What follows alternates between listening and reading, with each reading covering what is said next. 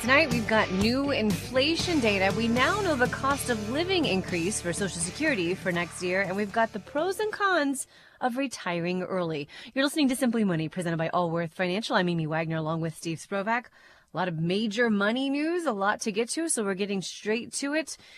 We have the latest numbers out about inflation. Not exactly what we were hoping to see, but not terrible either. I, am okay with it. Yeah, yeah, I mean, we we are so hyper focused on inflation and the monthly numbers that everybody has been waiting the last couple of days. CPI comes out Thursday. What are the numbers going to be? CPI comes out, and the numbers came out actually a touch higher than than we were expecting. We were expecting for September the consumer price index to be up 0.3% for the month. It came in at 0.4%. That that works out to yeah, we were hoping for 3.6. It came in at 3.7 on on the year. Um, okay, a little bit higher, but that's that's okay. Yeah, you know that that's yeah. just a little bit off core CPI, which you and I don't care about, but the Federal Reserve does because they're looking for trends when they set uh, interest rate policy. Core CPI uh, eliminates gas and food, and that was up 0.3% for the month. Uh, which is exactly what was expected, or a 4.1% an- annualized rate. Um, nobody's upset about these numbers. Yeah. You know, it would have been great if they came in a little bit lower than, than expected. Okay, one came in a touch higher, one came in exactly as we were looking at. To me, it's a nothing. It, it just says, yeah. okay, inflation isn't going back up to the 9% it was at. They are continuing to be able to bring it down with that target of 2%. Um, to me, this doesn't give the, the Fed a whole lot of ammunition to raise rates anymore. We'll see what happens, but I, we might we might be done on interest rate increases. And I want to add a little context to these numbers, right? Because we're throwing yeah. out a lot of numbers out. Yeah. We hit a 40 year high of inflation a little over a year ago, right? June yeah. of 2022, yeah. north of 9%. It was 9.1%. Yeah. The Federal Reserve, our nation's central bank, their goal is to keep inflation at 2%. We were way hot. We were way, way over that. And of course, and since then, they've done everything they can, raising interest rates in order to bring this back down. Uh, and we actually got to around 3% the first half of the year we've ticked up a little bit. We've got the cost of rent, housing, car repairs, auto insurance, and a number of things kind of ticking a bit higher.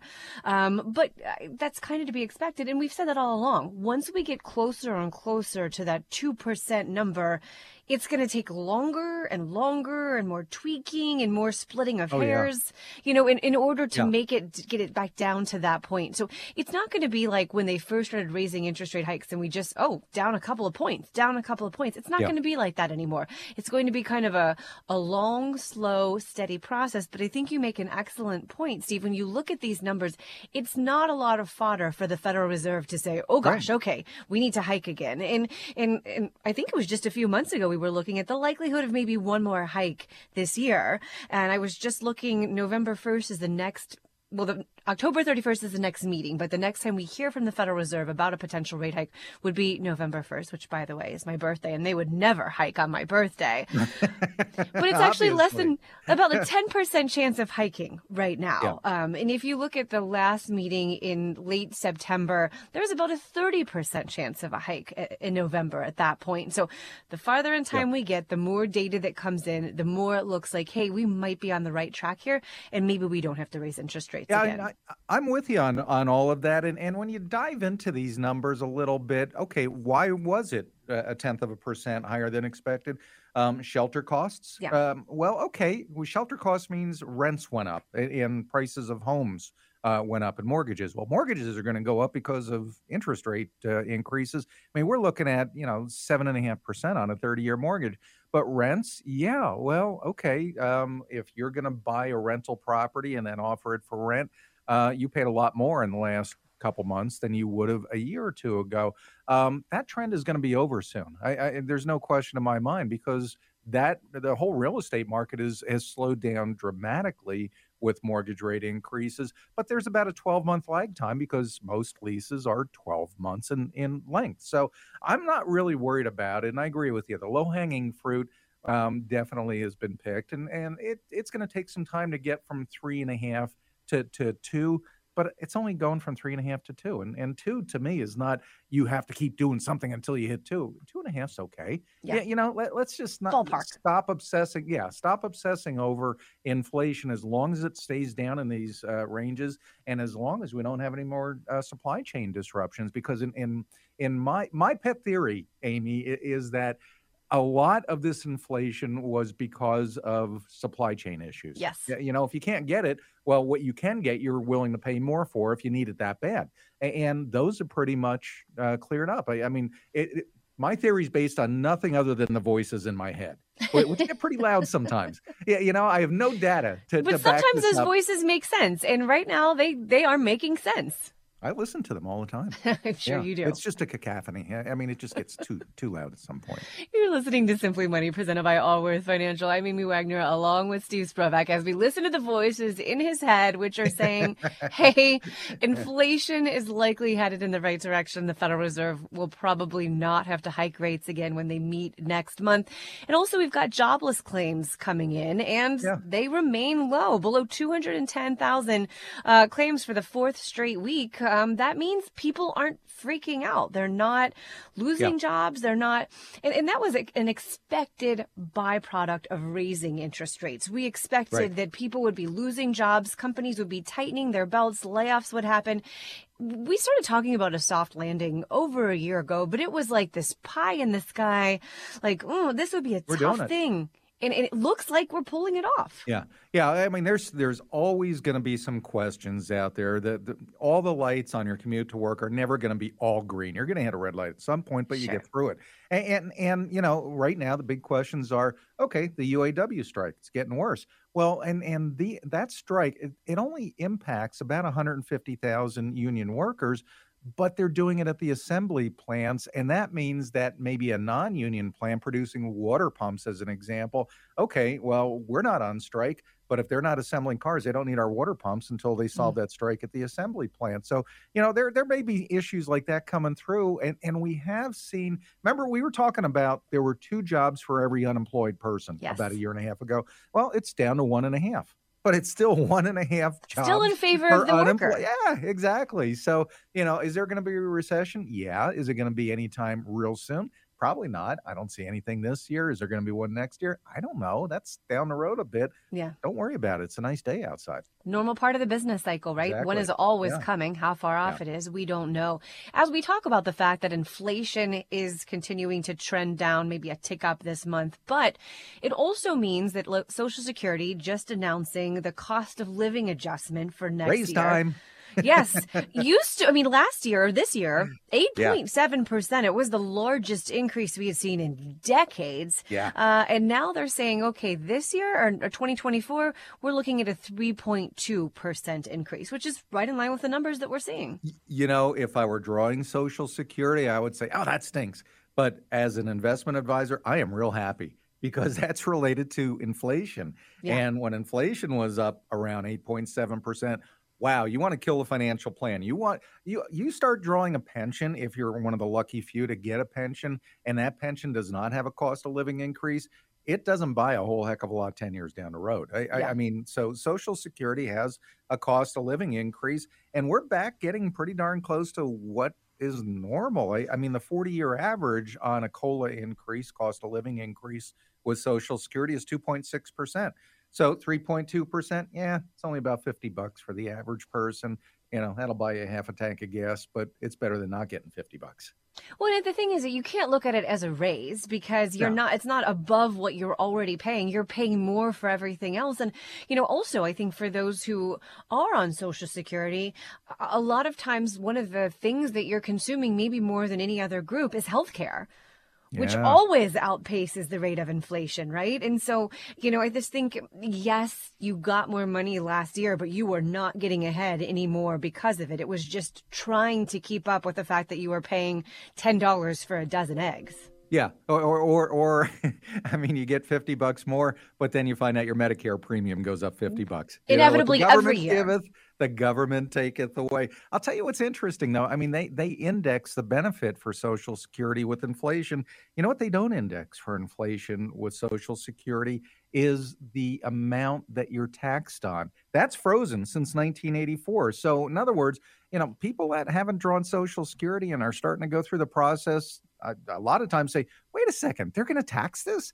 Yeah, it doesn't take much. You know, it, it, if you make more than $32,000 a year adjusted gross income, that's not a big number, and you file jointly, 85% of your benefit is going to be subject to income tax. Um, that number hasn't changed since 84. I mean, back then, 32,000 meant a lot more than it does today. It's pretty rare that you do not have to pay income tax on your Social Security benefit because the government never increased that with inflation. And last year, I'm sure there were a number of people who were getting Social Security who yeah. had only been taxed on taxed on a certain part of it, a certain percentage of it, who got right. bumped up and were taxed on even more because, to your point, 1984, we've been dealing with the same formula for this. Mm-hmm. Yet, as we've been doing these cost of living adjustments, yeah. when you look at a close to 9% increase, that's going to bump more people into either that tax paying realm or paying more taxes. So they're probably, to your point, what the government gives, they also take it away. They could have given you more, but then taxed you more on that same amount of money, right? It's just how these things work. Important to understand how they do. Um, you know, modest increase for next year, more than the typical average, um, yeah. but certainly not as much as last year, which is good news for all of us collectively because it does mean that inflation is heading in the right direction. Coming up next, we're talking about some tax moves you might want to make sooner rather than later. You're listening to Simply Money presented by Allworth Financial here on 55 KRC, the talk station. You're listening to Simply Money, presented by Allworth Financial. I'm Amy Wagner, along with Steve Sprovach. If you can't listen to our show every night, you don't have to miss a thing we're talking about. We've got a daily podcast for you. Just search Simply Money. It's right there on the iHeart app or wherever you get your podcasts. Coming up at 643, tackling the pros and cons of retiring early. In fact, some people are retiring really, really early, like in their 30s or 40s. We'll tell you how they do that. Okay, so if you've ever thought about buying an electric vehicle, one of the reasons you might want to do that is because there's a tax break with it, and that's going to change starting in January. Well, yeah, the government is uh, attempting, I'm, I'm saying attempting to simplify the process because I, I'm going to tell you about how they simplified it, and you're going to shake your head and said, I still don't know what the deal is. But in the past, and I know you have you had an EV, and, and in the past, yeah. it was, yeah, certain models, certain cars that were electric cars, you can not get up to a 7500 no, yeah. not all of them. You can get up to a $7,500 tax credit a credit is way better than a deduction because if you owe $7,500 in income tax when you're done doing your tax form and you get a $75, uh, $7,500 credit, you pay zero. It's right off the bottom line. But you didn't get that until you filed your taxes. Well, the new law beginning January 1st is with a big old asterisk on it is oh no, it, it comes off as soon as you buy the car. So, in other words, you know, you're paying $7,500 less when you buy the car. You still have to account for it when you do your taxes, but that's a $7,500 savings right off the bat. I, am just wondering, what are the odds that the, the MSRPs on some of these electric cars just Go went up, up 7,500 bucks? I'm just saying, just a cynic in me. Pretty good chance. So yeah. I think for anyone who's thought about buying an electric vehicle, the question now is, well, do I buy it now or do I wait until 2024? And the answer is clear as mud. It depends because it yeah. depends on the list of EVs, electric vehicles that qualify for this tax incentive could be shrinking, um, yeah. depending on where they're built, if some of the parts come from China, um, the origin of ba- battery battery manufacturing, all kinds of things that they're looking at here. So yep. the car that you are thinking about buying right now, you could actually get that tax credit on in 2023, but in 2024 it might also not be yeah, eligible. That, that, car might not have made the list. So, you know, yeah. if you're thinking of buying one, you probably should check now and eh, find out whether or not is that potentially subject to being pulled off that $7,500 list January 1st or not. Um, the the other big question is you still have to meet income requirements. In other words, if you make over three hundred thousand dollars adjusted gross uh, and file jointly, um, you don't get that seventy five hundred bucks. So you know what? Do you know now where your income is going to be if you're on the borderline? What happens if you get the credit? File your taxes and you come out at $301,000. dollars mm-hmm. I don't know. These are questions. Again, the government stepped in to simplify it, and there are still some questions as far as I'm concerned. One thing, though, that is clear if you're thinking yeah. about leasing an electric vehicle, does not count. You actually have to purchase the car to get the tax credit. Speaking of taxes, we want to put something on your radar right now you may not have thought about, this recently. I was actually just talking to a friend about it over the weekend. Back in 2017, President Trump uh, signed into law sweeping tax changes. For many of us, it brought us down in the tax bracket that we're in. But as everything in Washington usually happens. These things only have a certain time period that they exist for, and then they either expire or Congress has to re up them. And one has no idea at this point which direction that could go in because that would mean they would have to come to a consensus to continue this. So if there is no consensus, right, these, these tax provisions, these laws provisions are set to expire at the end of 2025. So let's talk about what that might mean. Yeah, I I like a pretty sunset as much as anybody else, but when it's a law that sunsets, especially with income taxes, I don't like sunset provisions, nope. and, and and they they had to put this in. That's the only way they were going to be able to get it through. So, yep, income tax rates were reduced uh, in 2017 under the Trump administration, and the only way they can get them passed was with them sunsetting at the end of 2025. So I'm sure, Amy, I'm sure Washington is getting together right now and, they're talking about, hey, we want to get ahead of this thing and, you know, make sure we we keep these in place or, you know, let's do something. No, you know, this is going to be a last second battle. And whether it happens or not, I don't know. But if they don't do anything, income tax rates are going to go up substantially January 1 of 2026. I mean, let's figure out where this falls on their list. They've got to keep the government from shutting down yet again.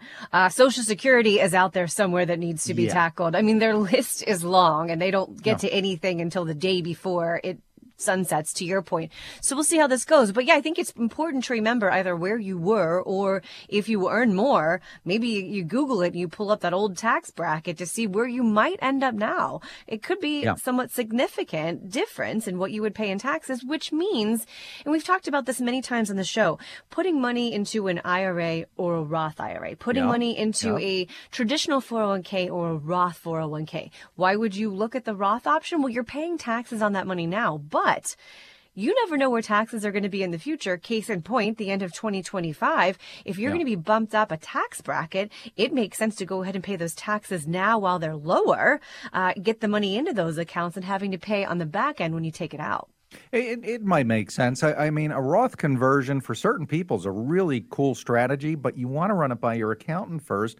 And if you're pretty convinced tax rates are going to go up, yeah, there might be certain advantages to doing it, especially you know in the next couple of years before 20 uh, 25 sunsets, all these things. The the other big deal that's going to be sunset uh, is estate taxes, and and people, most people think, okay, this doesn't affect me. I don't get it. Um, and thankfully, we've simplified estate taxes a lot. At least if you're an Ohio resident, Ohio residents used to have to pay estate tax. In other words, tax that your estate paid after you died before that money went to your heirs on anything over $25,000. Well, thankfully, Ohio made that unlimited. There is no estate tax for uh, residents, uh, uh, unless I'm mistaken, but I'm pretty sure I'm accurate on that uh, for uh, estate tax for residents of Ohio.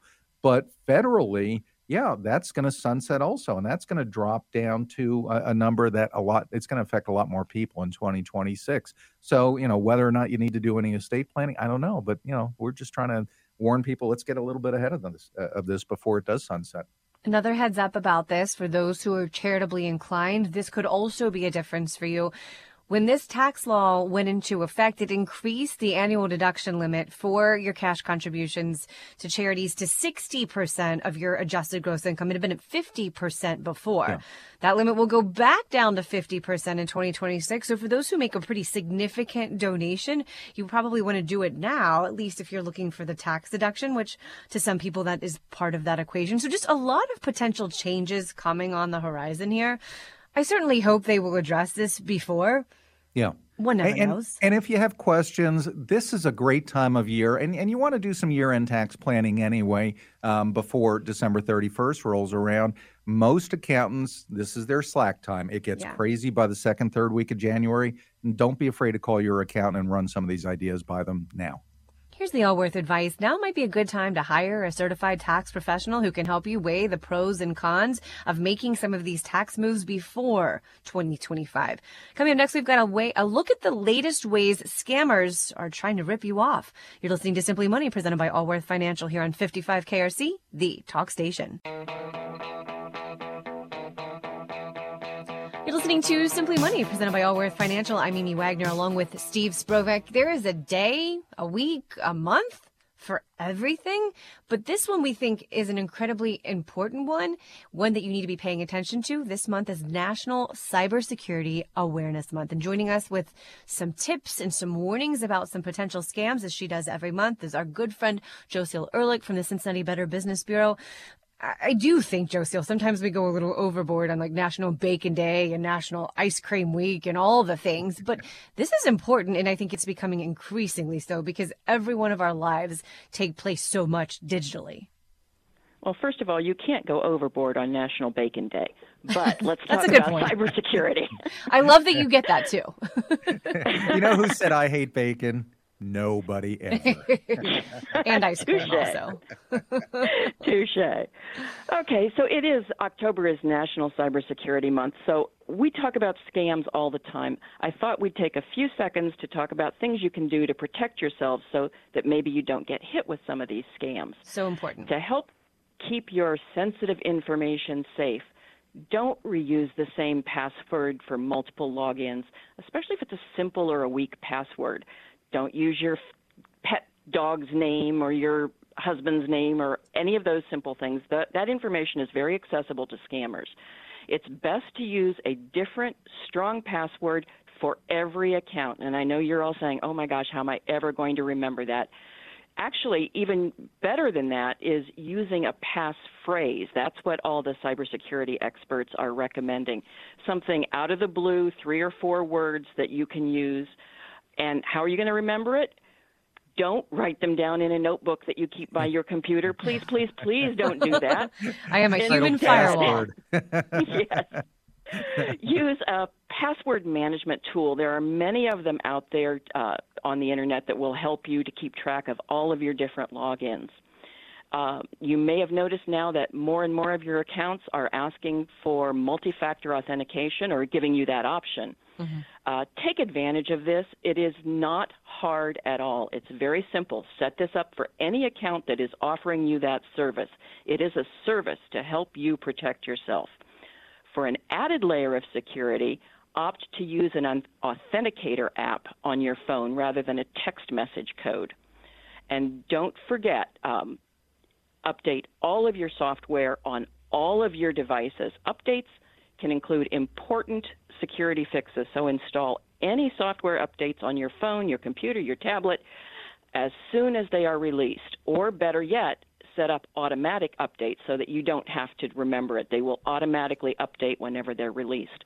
Finally, antivirus software. One of the best investments you can make. You know, we talk about these scams and people downloading malware onto your computer because you've clicked on something. If you have the antivirus software, that goes a long way to protect you if you do accidentally click on something that you shouldn't have clicked on. Just make sure that you keep that updated as well. So, so we're talking about not just cybersecurity, but uh, you know, there's lots of scams out, out there right now, Josiel. And I happen to be coming up on 65, so Medicare is becoming very important uh, in my life, and I'm amazed at the amount of solicitation I'm getting already on Medicare and open enrollment, and that is an area that seems also to be ripe for potential scams. What do you what do you have to look out well, for? This is another calendar uh, driven situation. Yeah. Open enrollment happens October 15th through December 7th.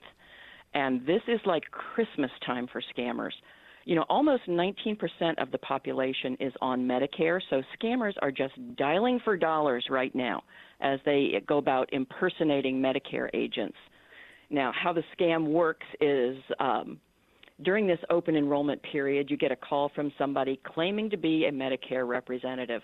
Caller ID on your phone might even say Social Security or Medicare. You know, they're trying to validate themselves in one version of the scam that we're seeing, they offer to help the, find the best plan for you. Then they ask you for your Medicare or your Social Security number. Mm. With that information, they can steal your identity, or with your Medicare number, they can commit Medicare fraud. Another tactic is to tell you you have to pay to apply for these Medicare plans. So they'll need your bank or your credit card information. Don't fall for it. You could find your bank account emptied or unauthorized charges made on your credit card. Wow. Now, some ways that uh, you can spot these scams is to remember legitimate Medicare employees already have your Medicare number on file. They don't need to ask for it. and like we've said before, they're not going to call you out of the blue asking for your personal information. You'll usually get a letter in the mail before you ever get a phone call from any government agency. Now, another thing, don't let yourself be rushed or threatened into mm. choosing a plan. There are no extra benefits, no extra discounted pricing for signing up early, and your benefits cannot be taken away from you if you do not sign up for a plan. And last, never trust that caller ID displayed on your phone because scammers can fake caller IDs. Right, and Josiel, uh, something else that you have mentioned is, you know, Bed Bath and Beyond was just, you know, down the street from me. They closed recently. They had, you know, great sales. They were always sending out coupons. Fed uh, fake Bed Bath and Beyond sales. That's going on. Oh, that is happening, especially, you know, Christmas again is coming, so people are starting to buy all of their presents. Um, Bed Bath and Beyond, as you just mentioned, it's been in the news a lot lately after declaring bankruptcy. Then they closed uh, their stores earlier this year, and then they were acquired by Overstock.com. Back in August, Overstock rebranded to Bed Bath and Beyond. So scammers have been taking advantage of all of this confusion uh, around these changes. They're posting ads on social media for a bogus going out of business sale with massively marked down Bed Bath and mm. Beyond products. You know, and you go there, you click on the social media ad, which I tell you never to do, Yep. but you do it mm-hmm. anyway, and you're taken to a site that looks legitimate. It's got the Bed Bath and Beyond logo, it's got the detailed product information like you're used to seeing on their website. You buy some things and you wait and you wait and you wait, but they never come. You email customer service, you never hear back. You get a message saying your items were delivered to the wrong state and to contact a delivery service. Uh, when you try to look your order up online, it's not there. The fact is, you ordered from a bogus site. Discounted products were never available. You know, Now, we've Josiel, talked as I'm listening to you talk about these scams, the one thing that these scammers always do is they take some kind of kernel of truth. You have the fact, to your point, that, that Bed Bath and Beyond has been in the headlines recently, right? So it makes sense that, of course, they had declared bankruptcy, that there would be a huge sale. You know, Steve was just talking about the Medicare open enrollment scam. Well, it is open enrollment period. Uh, so that's the kernel of truth. So they take something that's in the news that you would know about, and then they just use it to exploit it and take advantage of people. And I think that's where they really get people. Right, uh, because people they've heard it, it's top of mind for them. So what the getting a call makes sense. It's open enrollment period. I get a call. Let's work, go down that path and see where it leads. But again, in the case of Medicare, they're not going to call you. So that's your red flag. You need to stop and think, slow down. Does this really make sense? And you know, we were talking about the Bed Bath and Beyond website, the bogus websites. Um, those can be really convincing with the URL maybe only being off by a couple of letters. So always double check that URL. Some common tricks uh, that scammers are using for URLs. If a word has an M in the URL, instead of an M, they would replace it with an R and an N because visually gosh. those two next to each other look like an M. If only these people use these things. vowel. Yeah. They're smart people. If only they could use it to, for, for good. Instead, they're using it to try to take advantage of us. Josiel, thank you as always for these great reminders. And especially remember it's National Cybersecurity Awareness Month. Make sure you are always vigil. You're listening to Simply Money presented by Allworth Financial here on 55 KRC, the talk station. You're listening to Simply Money presented by Allworth Financial. I'm Amy Wagner along with Steve Sprovach. If you have a financial question that's bothering you, there's a red button you can click on while you're listening to the show. It's right there on the iHeart app. Record your question. It's coming straight to us. We'd love to help you figure that out. And straight ahead, we've got some important things to know before you go and cancel that credit card. Sounds like a good idea. It may not be. Retirement. How many times have you thought about that? Maybe it's every Monday morning when your alarm has gone off for as long as you can remember. There is, I would call a movement. It's called FIRE, Financial yep. Independence Retire Early. There are blogs, stories, podcasts, all kinds of information about this. There are people in their 30s who have retired retired for the yeah. rest of their lives. The the lifestyle that they lived up to that point though don't sign me up for that.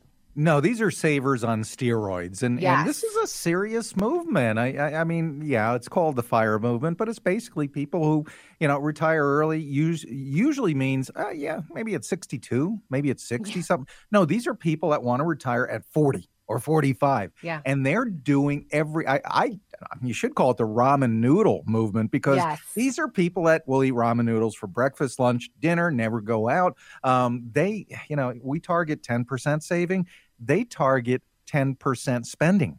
Yeah, I mean, literally, you know, they're trying to save so much money and good for them. That's, you know, they're going life good for them. And they want to retire in their 40s so they can sit back, relax, and enjoy life and not have to go to work each and every day. It, it's interesting. It, it, it all got kicked, uh, kicked off in the early 90s. There was a book called uh, Your Money or Your Life. And then in 2010, the, the update is kind of called Early Retirement Extreme.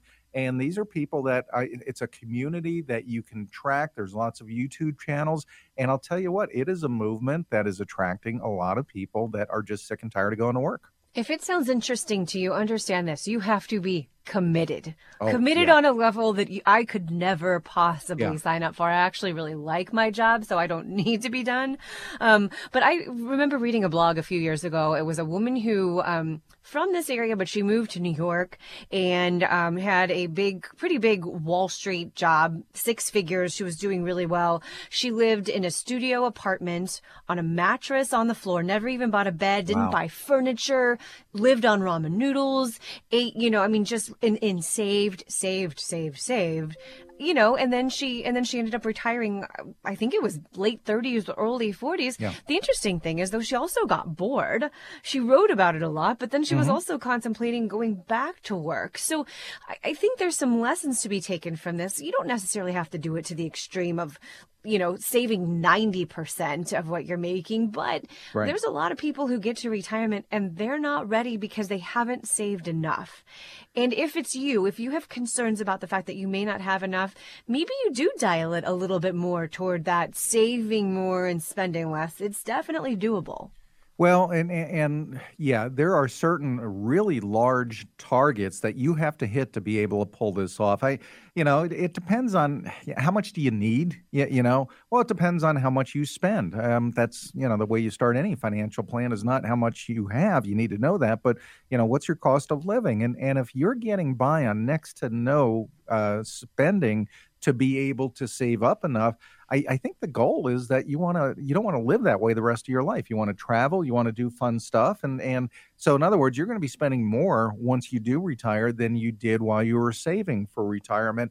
The numbers I'm seeing are anywhere from 25 to 40 times your annual spending is the amount you need. So to put that in perspective, if you're spending 50 grand, okay, you need about $2 million to be able to retire at any age. And that assumes, and I think this is a good thing everybody should pay attention to, a 4% distribution rate. Yeah, you know, the best best question is uh, not am I going to run out of money? It's okay, how much can I draw off of my investments and live to be 150 and not worry about running out?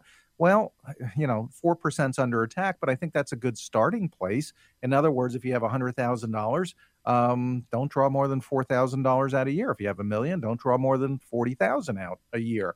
And that, in addition to Social Security, which you're not going to get in your 40s, you're going to have to wait till your 60s. Um, can that support the lifestyle you want to support? Not the way that you know you've been. Uh, it'll support the way you've been living, but not the way you probably want to live. I, I mean, I don't know. I mean, to me, money money is a tool. It's not the be all and end all. It's a tool to help you live the way you want to live. It would be a tough road ahead, right? And I think about the people Yeah. who come in, in, in talk to us and they're in their early 60s and maybe they are either looking to retire or lost their job. They were downsized. They're trying to figure out, can I make it on the plan that we already had? And one of the major concerns for them is, is healthcare, right? Before you're Yeah. eligible for Medicare, that's a, a huge cost. Well, you dial that back to your 50s, your Yeah. 40s, and you're going to pay for it, you know, until the age of 65. That's a really heavy lift financially. Uh, and then there's some new data that that's come out about longevity, and this is something that you've got to plan for. Yeah. You know, it's you can't just say, "Well, I think I'll make it till 75." Well, let's look at this.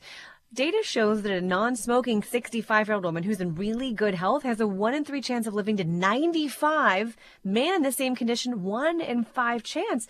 If Yeah. you're living to 95, 100 years old and you are retiring in your 40s or 50s, that's half of your life, right? That you have to make sure that you've saved for. It's a lot to think about. So just before you head down that path, make sure you've thought it through. Here's the Allworth advice. Life is about the journey, not the destination. Save your money, but also you can smell the roses along the way too. Coming up next, we've got the do's and don'ts if you're thinking of canceling a credit card. You're listening to Simply Money presented by Allworth Financial here on 55 KRC, the talk station. You're listening to Simply Money presented by Allworth Financial. I'm Amy Wagner along with Steve Sprovach. Most of the people who are out there giving general financial good money advice, most of us are on the same page. But there is, I would say, one point that some of us differ on, and that has to do with credit cards. Yeah. I can't tell you how many times I've been out and someone will come up to me and say, You would be really, really proud of something that me and my family, my spouse, and I have done. We cut up all the credit cards. Like, mm, oh, okay. The thought behind We it, hang out getting- with different crowds. None of my friends say that to me. these are people like out in the community. My my friends, we we we're big fans of credit cards, not to Yeah. necessarily because Yeah. we you know we carry debt, but because they're a smart tool to Yeah. use. And so I think if you have ever thought about canceling a credit card, you also need to know the downside of that. Yeah, and and you know it's all about what comprises your credit score. I mean, you you need a good credit score because you pay less interest when you do have to borrow money, and, and you know it, it it's a long, complex um, calculation on how to get there. But you know, basically, ten percent is going to be new credit. Okay, um, so if you take out a new credit card, well, that's going to ding you a little bit.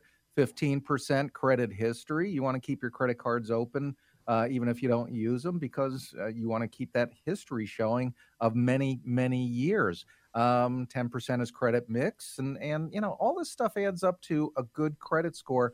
The the final 30%, this is the biggest chunk. 30% is the amount you owe versus what you could owe.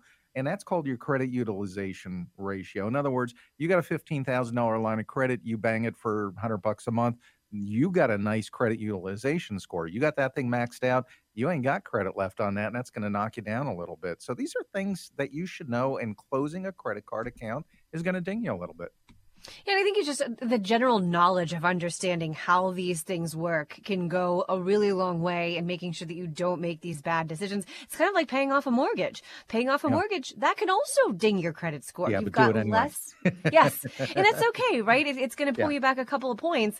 But, you know, maybe a year you take a 20 point hit, but, but that's okay. It's still such a great thing. But again, credit cards are tools. And if you're paying them off every month, that's the key here. So just keep in mind, pay them off every month. Even if you're just uh, putting a tank of gas once a year on that credit card that you've had since That's- 1990, that's okay. That's okay. what I do. That's what I do with one of my retail credit cards. I use it about every three months for literally a dollar or two. Keeps it open. Thanks for listening. Tune in tomorrow. We're providing financial advice for each generation because it turns out, based on your age, it's not all the same. You've been listening to Simply Money presented by Allworth Financial here on 55 KRC, the talk station.